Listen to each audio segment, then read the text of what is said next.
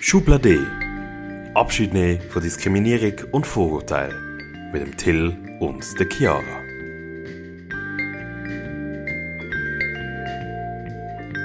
Hallo zusammen. Wir haben heute einen weiteren Podcast hier in der Reihe von unserer Podcast-Serie. Und zwar sind wir ja im August bei der Sehbehindertenhilfe Basel und haben dort einen mega, mega tollen Workshop über Augenkrankheiten und aber auch, wie man sehbehinderte Menschen dort führen. Und wegen dem haben wir jetzt den Podcast aufgenommen. Genau, und der Herr Dietz von der Sehbehindertenhilfe Basel eingeladen, der unter anderem auch für zuständig ist, die ganze Raumplanung auch sozusagen Mitspruch haben, wie man die sehbehindertengerecht gestalten kann. Und so erzählt er uns eigentlich heute, auf welche Sachen man muss achten und stellt auch kurz allgemein Sehbehindertenhilfe vor. Guten Tag, mein Name ist Michael Dietz. Schön, dass ich heute bei euch sein kann. Ich arbeite für die Sehbehindertenhilfe und ähm, helfe da Menschen, wie sie mit ihrem Alltag zurechtkommen, wenn sie blind oder sehbehindert sind. Kurz, wie man sich das so vorstellen kann, wie so der Ablauf ist, wenn man zu uns Kontakt hat. Entweder ist jemand bereits blind oder erblindet oder hat die Diagnose bekommen, dass die Gefahr besteht, dass er erblindet oder sie und dann können sie auch zu uns kommen und ähm, sich beraten lassen. Einfach mal vorneweg, die gesamte Beratung ist für Sie kostenlos, also das sollte nicht der Grund sein, dass man jetzt sagt, oh, das kann ich mir ja gar nicht leisten zu kommen. Wenn jemand zu uns kommt, hat er in der Regel erstmal ein Gespräch mit unseren Sozialarbeitern. Die klären ab, weil wenn man blind ist, hat man auch äh, Anrecht auf finanzielle Unterstützung vom, vom Staat. Ähm, oder es gibt ähm, Erleichterungen mit, mit Bahnkarten, dass man einen zweiten Begleiter mitnehmen kann. Achtung, nicht beide fahren umsonst, einer muss zahlen, aber der Begleiter ist dann umsonst. Und alle Fragen dann so um die Sehbehinderung und auch um den ähm, ja, rechtlichen äh, Bereich wird dann von den Sozialarbeitern abgeklärt. Ähm, weiterhin wird in dem Gespräch geklärt, was es sonst noch für Bedürfnisse gibt. Und um das genau abklären zu können, findet in der Regel noch am gleichen Tag eine sogenannte Low Vision Abklärung statt. Low Vision aus dem Englischen, Low gering Vision sehen, also wenn mein Sehen eingeschränkt ist. Das machen dann unsere Kollegin, die dafür zuständig ist. Und da geht es eben darum zu sehen, was ist an Sehen noch vorhanden und auch herauszufinden, gibt es optische Hilfsmittel, die dieses Sehen noch wieder weiter verbessern können, dass man das so weit wie möglich einsetzen kann. Wenn das beides passiert ist, haben wir eigentlich eine gute Grundlage, um so ein bisschen die Situation von demjenigen einzuschätzen. Und dann kann es zum Beispiel sein, ja, derjenige möchte weiterhin noch einkaufen gehen können oder zu seinem Arzt gehen können. Dann sind die Kollegen von der sogenannten Orientierung und Mobilität zuständig. Und das beinhaltet, wie kann ich mich mit eingeschränkten Sehen oder ohne Sehen noch zurechtfinden, mich fortbewegen. Das beginnt erst in der Wohnung und dann ist natürlich auch das Thema vom Stocktraining, weil was können wir den Leuten anbieten jetzt generell äh, als Hilfestellung, wenn das Sehen nachlässt oder nicht mehr da ist? Im Grunde ist das Hören und das Tasten dann die beiden Sinne, die man noch für Informationsaufnahme ähm, oder auch zum Schutz nutzen kann. Also beim Orientierungs- und Mobilitätsunterricht wird dann praktisch als erstes mal ähm, auch gezeigt, wie man, wie man den Stock benutzen kann, den Langstock. Da ist der ist im Grunde wie der verlängerte Zeigefinger. Ne? Sie können sich vorstellen, ähm, wenn es dunkel ist, äh, ist jedem von uns schon mal passiert, man muss auf Toilette, man will das Licht nicht anmachen und dann beginnt man mit den Händen zu tasten. Die Arme sind einfach nicht lang genug für den Boden und es wäre auch unangenehm, wenn ich im Schmutz mit meinem Finger fasse. Und der Stock ist wirklich die Verlängerung vom Zeigefinger, so wird er auch gehalten, so dass ich dann auf dem Boden zum einen tasten kann, unterschiedliche ähm, Untergründe, das gibt mir eine Orientierung, ne, ist praktisch vor dem Eingang vom Haus meiner Freundin, ist da vielleicht äh, äh, Kopfsteinpflaster und ansonsten ist nur normales Pflaster, dann weiß ich, ah, wenn es hier etwas mehr rattert, ist das schon mal ein Hinweis, jetzt, jetzt muss ich abbiegen. Außerdem ist der Stock ein Schutz. Das heißt, ähm, wenn jetzt plötzlich eine Wand vor mir ist, dann stößt erstmal der Stock an und nicht ich. Ja? Ähm, genauso, wenn der Stock plötzlich die Stockspitze nach vorne heruntergeht, dann weiß ich, oh, ich sollte mal langsamer sein. Es könnte sein, dass hier eine Abwärtsstufe kommt. Ähm, das nur mal so grob zum Orientierungsbereich. Mittlerweile gibt es ja auch da noch Apps fürs, für Smartphone, die bei der Orientierung helfen können. Das wird alles in diesem Bereich abgeklärt. Und dann gibt es den Bereich, wo ich hauptsächlich für zuständig bin, die sogenannten ähm, lebenspraktischen Fähigkeiten. Das ist die Alltagsbewältigung im Bereich, ich sage immer, kochen, waschen, putzen, mir einen Kaffee machen. Das ist alles der Bereich, äh, wo ich mit arbeite. Und da ich oft mit älteren Personen zu tun habe, habe ich dann oft eine Hausfrau vor mir, die jetzt 40 Jahre lang ihren Haushalt geführt hat und jetzt sage ich mal, steht da so ein Jungspund und soll ihr erzählen, was sie zu machen hat. Deshalb arbeite ich so, ich lasse mir immer erstmal von den Leuten zeigen, wie haben sie es denn bis jetzt gemacht und beobachte dann, wo ist der Moment, wo aufgrund des Sehens, also wo sie praktisch bis jetzt immer die Kontrolle mit dem Sehen ausgeübt hat, das nicht mehr funktioniert. Und da versuche ich dann praktisch wie eine Brücke eine nicht sehende Technik mit ihnen zu erarbeiten, ähm, dass sie dann die Tätigkeit weiter ausführen können. Also das heißt, ich versuche so viel von dem, was die Leute bereits können, weiter zu verwenden, damit sie nicht eine vollkommen neue Technik. Manchmal kann man es nicht vermeiden, ne? aber man versucht erstmal das, was die Leute an, an Fähigkeiten mitbringen, weiterzumachen. Ähm, gut, ähm, was wir auch noch anbieten, ist praktisch äh, Kurse für die Freizeitgestaltung. Also ich zum Beispiel gebe den Literaturkurs und einen Kurs für Kunstgeschichte zusammen mit einem ähm, Kunsthistoriker.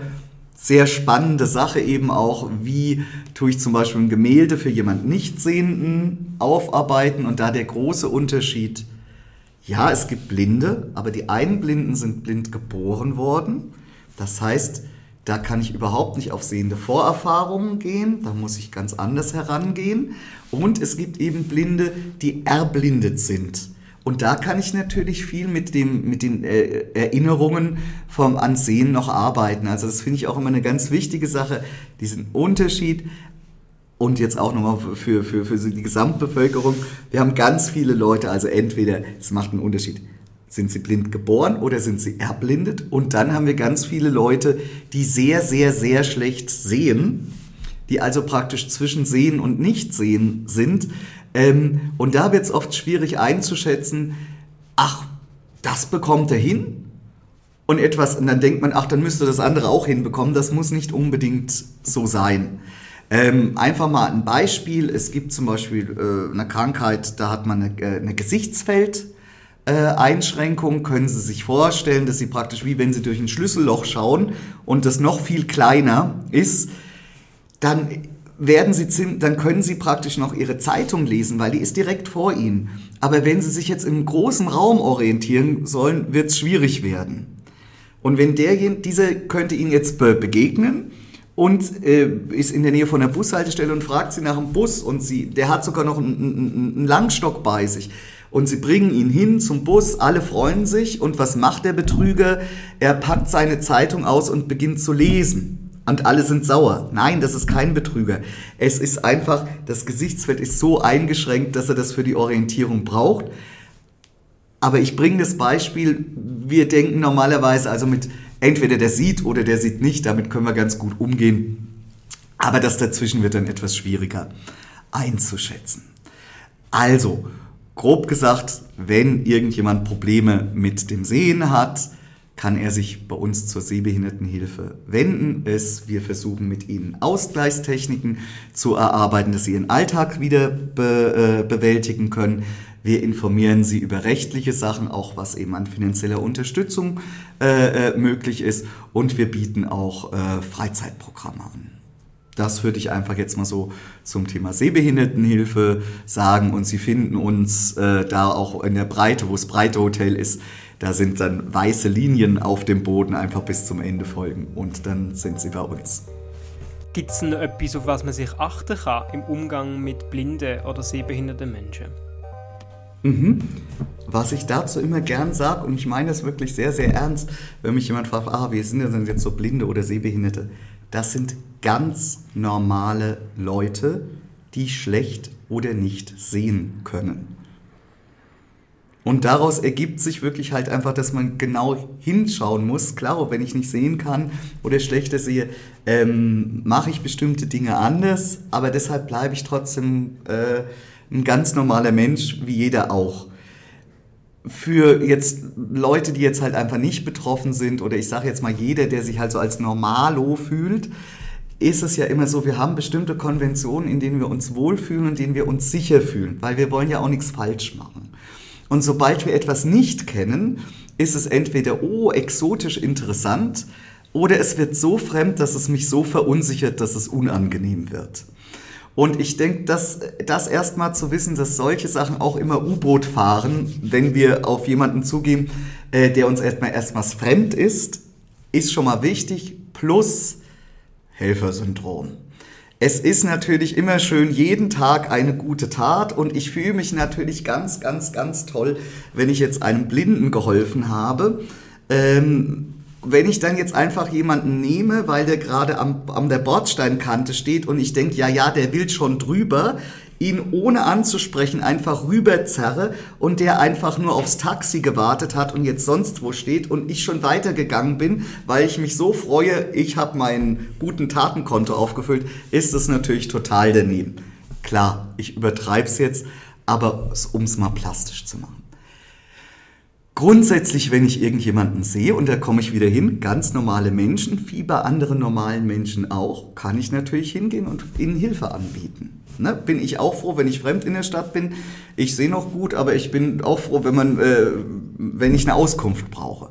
Und das darf ich auch jemanden Blinden oder Sehbehinderten anbieten. Aber wenn derjenige dann sagt, vielen Dank, ich komme alleine zurecht, dann das bitte akzeptieren. Und auch wirklich zu sehen, das sind zwei Personen, die sich treffen und jeder hat seine eigene Verantwortung. Und wenn derjenige die Hilfe abgelehnt hat, dann ist das auch seine Verantwortung dann können Sie guten Gewissens denjenigen da stehen lassen. Was Sie auf gar keinen Fall tun sollen, das ist das, was wir nennen der falsche Schutzengel, zu denken, ah, zur Sicherheit laufe ich dem lieber mal hinterher, falls was passieren könnte. Der oder diejenige hört Sie und der wird irritiert sein. Und er wird anfangen, Fehler machen. Aber nicht, weil er schlecht ausgebildet ist oder sich schlecht orientiert, sondern weil er nicht weiß, ist das, Entschuldigung, ich bin jetzt wieder sehr deutlich, der Helfersyndromant von vorhin oder ist das einer, der mich ausrauben will? Ne? Also da ist wirklich wichtig, direkt ansprechen, man freut sich über Hilfe, aber auch akzeptieren, wenn, wenn jemand sagt, nein, das möchte ich nicht. Dann auch noch eine ganz wichtige Situation, äh, Sache, so, wenn wir normal sehen, sehen wir, jemand kommt auf uns zu, wir nehmen da schon mal Kontakt auf und ein Blick macht uns ziemlich schnell klar, ob man näher kommen darf oder ob man lieber wieder weggeht. Das fällt natürlich weg. Und auch die Situation, wenn man da steht, jemanden mal schnell am Arm zu nehmen und dann zu sprechen, ist naheliegend und nicht bös gemeint, aber auf gar keinen Fall machen. Und da auch wieder dran denken, ganz normale Menschen, wie würde es Ihnen gehen, wenn Sie einfach jemand von hinten schnappt und irgendwo hinführt und dann erst spricht? Also ganz, ganz wichtig. Erst ansprechen und dann auch die Erlaubnis erfragen, jemanden anfassen zu dürfen. Ja, am besten können Sie es auch so machen, dass Sie Ihren Arm anbieten. Dann kann derjenige nämlich selber sich bei Ihnen anhängen und dann hat man das auch geklärt. Ja, was gibt's noch? Also jetzt mal so ganz, ganz einfach so im, im Umgang ähm, jetzt auf dem Arbeitsplatz. Man hat blinde, sehbehinderte Kollegen da. Ähm, es ist halt immer schön zu wissen, ob jemand da ist oder nicht. Da auch wieder, wir arbeiten aus unserer Selbstverständlichkeit heraus. Wir sitzen gemeinsam am Tisch und ich sehe, der eine steht auf und geht raus. Muss ich nicht groß drüber reden. Wenn ich jetzt einen blinden Kollegen oder Kollegin habe, dann ist es nicht unbedingt der Fall, dass die das sehen. Ja? Und es ist einfach blöd, wenn jemand, äh, man war oder man war zum Kaffee verabredet, man hat sich gut unterhalten und man wollte nur schnell auf Toilette. Man hat es aber nicht gesagt. Und der andere der blinde Partner im Fall redet die ganze Zeit mit dem Blumenstrauß oder so, weil er nicht merkt, dass sie weggegangen sind. Ne? Also da wäre dann auch einfach, hey, ich gehe einfach mal kurz äh, auf Toilette. Und dann erzählt uns der Herr Dietz noch, was es denn einen Spruch für Tücke gibt, wo missverstanden werden können im Alltag, weil sie oft zu wenig präzis verwendet wird und sehen die den Sinn oft nur dank der Körperspruch verstehen. Dann noch eine ganz wichtige Sache, wenn man äh, auch dann Situationen, vielleicht fragt sie ein Blinder nach dem Weg, können Sie mir das erklären? Ähm, da und dort, ja, und rechts und links. Sie sehen mich jetzt nicht, aber ich glaube, Sie können es nachvollziehen. Wenn ich kann Ihnen rechts, links oder sonst was sagen, Sie werden immer in die Richtung gehen, in die meine Hand zeigt. Ja, auch wenn die, wenn, wenn, wenn das, was ich sage, nicht zu dem passt, was meine Hand sagt, gehen wir einfach nach, nach der Hand äh, äh lang. Ähm, und da einfach nochmal auch drauf achten, ähm, dass sie für einen Blinden das schon genauer erklären müssen, weil alles, was sie mit der Hand zeigen, wird er nicht wahrnehmen. Und einfach nochmal ein schönes Beispiel auch, wie so unsere Missverständnisse entstehen. Unsere Sprache ist sehr komplex. Das heißt, ähm, wir machen oft Vergleiche in der Sprache, die, die ursprünglich ausformuliert wurden, dann werden sie plötzlich zusammengezogen und es ist ein stehender Begriff, der uns allen klar ist. Ähm, das muss aber jetzt für einen Nichtsehenden äh, nicht klar sein. Ich weiß, das war jetzt kompliziert, jetzt kommt was sehr Konkretes. Da hinten. Was meine ich damit? jetzt jemand Geburtsblindes wird sehr davon ausgehen, mein Gesicht ist vorne, mein Rücken ist hinten. Also ist das hinter mir. Aber wenn jetzt, stellen Sie sich vor, wir sitzen beide an einem Tisch, der Nichtsehende sitzt neben mir und ich sage, da hinten im Raum, ich meine aber das, was vor uns ist. Werden Sie auch sagen, da hinten im Raum. Wo kommt das her? da hinter dem Tisch wäre wieder richtig oder eben hinten im Sinne von, das ist weit weg von uns. Ist aber ein absoluter Schrott, wenn wir jetzt davon ausgehen, dass das Gesicht vorne ist. Warum erzähle ich das? Um Sie zu sensibilisieren, dass es Missverständnisse in der Kommunikation geben kann, wo Sie dann auch nicht frustriert sein sollten, sondern einfach nochmal überlegen, was habe ich denn eigentlich gerade gesagt? Noch ein schönes Beispiel ist, ich habe mit einem Mädchen zusammen Stocktraining trainiert und die hat es schon sehr gut gemacht. Und dann habe ich gesagt, ach, weißt du was? Geh doch einfach noch zwei, dreimal den Stock, äh, den, den, den Flur hoch und runter und dann sind wir fertig. Und sie lachte und lachte und lachte und ich so, ja, was, was ist denn, warum lachst du denn? Und dann sagte sie zu mir, aber Herr Dietz, der Flur hat doch gar kein Gefälle. Ja, auf und ab wäre der richtige Ausdruck gewesen, aber für uns ist hoch und runter hin und her. Ne? Also das einfach nur so als, als, äh, als, als Beispiele, wo unsere Sprache einfach auch ungenau ist und wie es dann zu, ähm, zu ähm, Missverständnissen kommt. Also, nochmal grob zu, zu, zusammengefasst, Hilfe anbieten, gerne, ja, ähm, aber immer erstmal ansprechen und nicht beleidigt sein, wenn die abgelehnt wird und einfach nochmal sich kurz zu überlegen, was wollen Sie jetzt mit demjenigen machen und wie würden Sie sich selber fühlen, wenn das mit Ihnen gemacht werden würde und eben wirklich erst ansprechen und nicht irgendjemanden aus dem Nichts heraus anfassen und dann erst mit der Sprache, weil da erschreckt man sich dann doch wirklich sehr. Das ist das Interview mit Herrn Dietz, dem Rehabilitationsfachmann von der Sehbehindertenhilfe Basel. Und wir hoffen, es ist auch für euch so bereichernd wie für uns und dass ihr ein paar Tipps jetzt mit in den Alltag könnt nehmen Am Schluss haben wir auch noch über die Platzgestaltung auf dem Barfüßerplatz geredet, damit wir das Festival das Jahr noch barrierefreier gestalten können. Mit dem Beispiel vom Flur hat er natürlich hier und her gemeint, was für weniger und nicht sehende Menschen durchaus mehr Sinn gibt als auf und ab oder hoch und runter. Bis zum nächsten Mal.